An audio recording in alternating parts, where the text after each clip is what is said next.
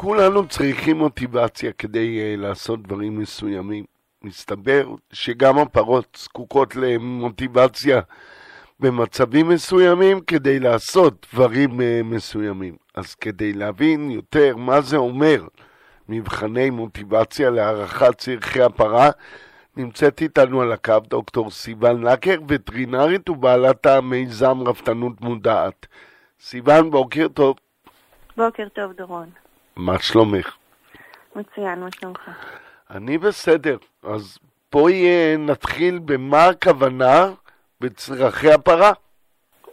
Um, הכוונה היא שבעצם לבעלי חיים יש כל מיני דפוסים של התנהגויות שונות, שהם משרתים מגוון של צרכים שיש לבעל חיים. ואם אני רוצה לשפר את הרווחה של בעל חיים, אז אני צריכה להגדיר איזה מההתנהגויות שאני רואה נחשבות לצורך התנהגותי, ובהתאם לזה אני יכולה בעצם להבין איזה התנהגויות אני צריכה לאפשר לבעל חיים לבצע בתנאי הגידול שיצרתי עבורו. ואת יכולה לתת לנו דוגמאות להתנהגויות כאלה? אמ, זה מחולק לכמה קטגוריות, כאילו צורך התנהגותי מחולק לכמה אה, מגדרים שונים. יש אה, דפוסי התנהגות, נגיד, שהמוטיבציה העיקרית שלהם לבצע אותם נובעת מאיזשהו תמריץ פנימי של הבעל חיים. למשל, אה, התנהגות של אכילה, אכילה ושתייה נובעת מרעב וצמאון, זאת אומרת איזשהו משהו פנימי.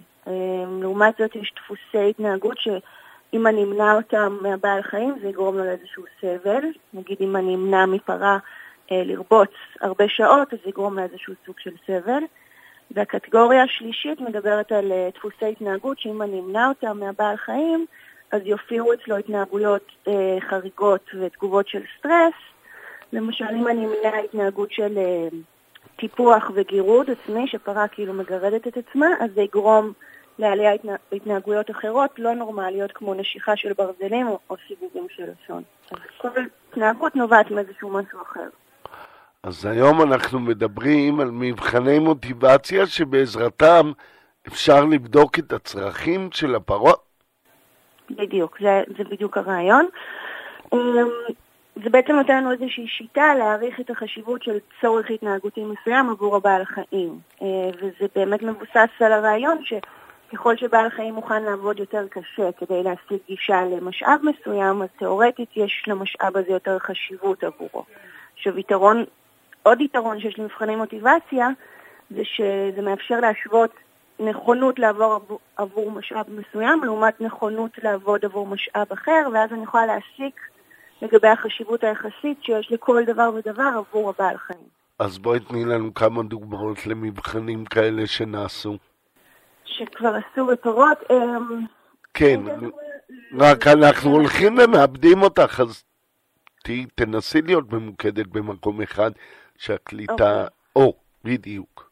בסדר. Um, אני אתן דוגמה לשני מחקרים שבעצם עשו את המבחני מוטיבציה האלה. Um, הם השתמשו בשיטה שבעצם יש איזשהו שער שפרה צריכה לדחוף אותו כדי להגיע למשאב מסוים. וכדי לבדוק עד כמה היא מוכנה להתאמץ, אז כל פעם ההתנגדות, המשקלים שהפעילו לפתיחה של השער, הם הלכו ועלו. ואז הפרה הייתה צריכה להפעיל יותר ויותר כוח אמ, כדי לפתוח את השער. זו השיטה שהם השתמשו בה.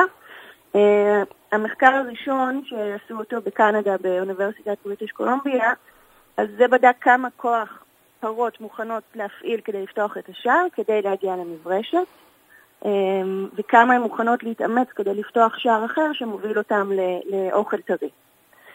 ונגיד המחקר הזה הראה שהפרות הייתה את אותה רמת מוטיבציה, זאת אומרת הם דחפו את השער במשקלים עם, התנגדות, אה, עם אותה התנגדות, גם כלפי הגישה לאוכל וגם כלפי המברשת. וואלה. זה מראה את החשיבות הגבוהה שיש לפרות למברשת, שבעצם מה זה אומר לי, זה המשאב שלי, אבל מה זה אומר לי? זה אומר שזה מאפשר להם לבטא התנהגות של טיפוח וגירות. זאת אומרת, זה, זה, זה צורך התנהגותי שהוא מאוד מאוד חשוב לפרה, להתגרד. אמ, והמחקר השני, אה, זה מאוניברסיטת טארוס בדנמרק, וגם הם השתמשו בשיטה הזאת עם השער, רק שהם בדקו כמה פרה, כמה מוטיבציה יש לה כדי אה, לרבוץ על מצע שהוא מרופד, עם, עם אה, קש שהוא מאוד נעים. אז הם חילקו את החצר של הפרה לשני אזורים, אזור של מאוד לא נוח לרבוץ בו, ואז זה שער שיכולה לדחוף ולהגיע לאזור אה, מרופד ונוח. ואז בעצם מה שעשו, הם לא נתנו לפרות לעבור כמה שעות דרך השער, ואז הם מאוד רצו לעבור לאזור המרופד. אמ, ואז הם, הם ראו שפרות היו מוכנות להתאמץ ולדחוף את השער הזה עד 40% ממשקל הגוף שלהם. זאת אומרת, זה, הם השקיעו הרבה הרבה מאמץ כדי להגיע ש, לאזור שהוא יותר נוח לרבוץ בו. כן, ובסוף זה ישתלם להם.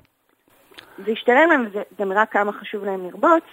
אמ, ועד שבסוף כבר, כשנתנו להם לעבור חופשי, אז הם הראו איזושהי התנהגות של פיצוי של רביצה, כי מנעו מהם איזושהי תקופה לרבוץ, ואז הם עשו איזשהו פיצוי, רבצו יותר שעות, וזה אפילו בא על חשבון זמן האכילה שלהם, זאת אומרת, האכילה ירדה ב-32%, כי הם רצו לרבוץ יותר.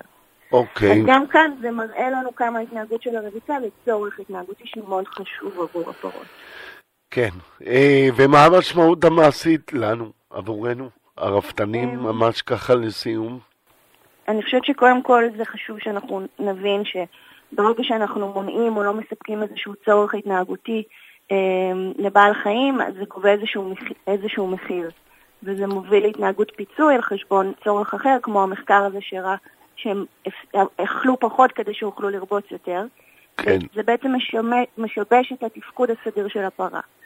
אמ, אז אנחנו משלמים מחיר על זה, כי אנחנו צריכים להבין שיש לזה משמעות. חוץ מזה, אנחנו צריכים לחשוב איך אנחנו יכולים לספק לבעל חיים דרך לבטא את, ה, את הצרכים ההתנהגותיים השונים בצורה המיטבית.